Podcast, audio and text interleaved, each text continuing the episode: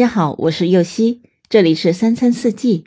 每天我将带您解锁家庭料理的无限乐趣，跟随四季餐桌的变化，用情品尝四季的微妙，一同感受生活中的小美好。纯天然手做果酱非常的简单，可以变着花样吃。今天要解锁的这款是芒果西柚果酱。芒果和西柚这两种水果的颜色都非常的艳丽，搭配在一起做出来的果酱颜值高，味道佳。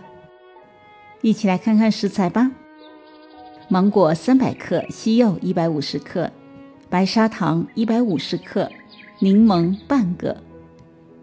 首先将西柚去皮，取出果肉，切成小块儿；再将芒果去皮，取出果肉，切成小块儿。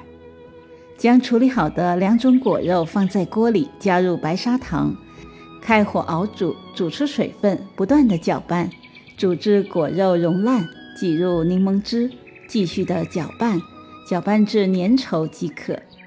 酸酸甜甜的芒果加西柚做成的果酱，搭配上可口的心太软巧克力蛋糕，每一口都是幸福的味道，你一定要试试哦。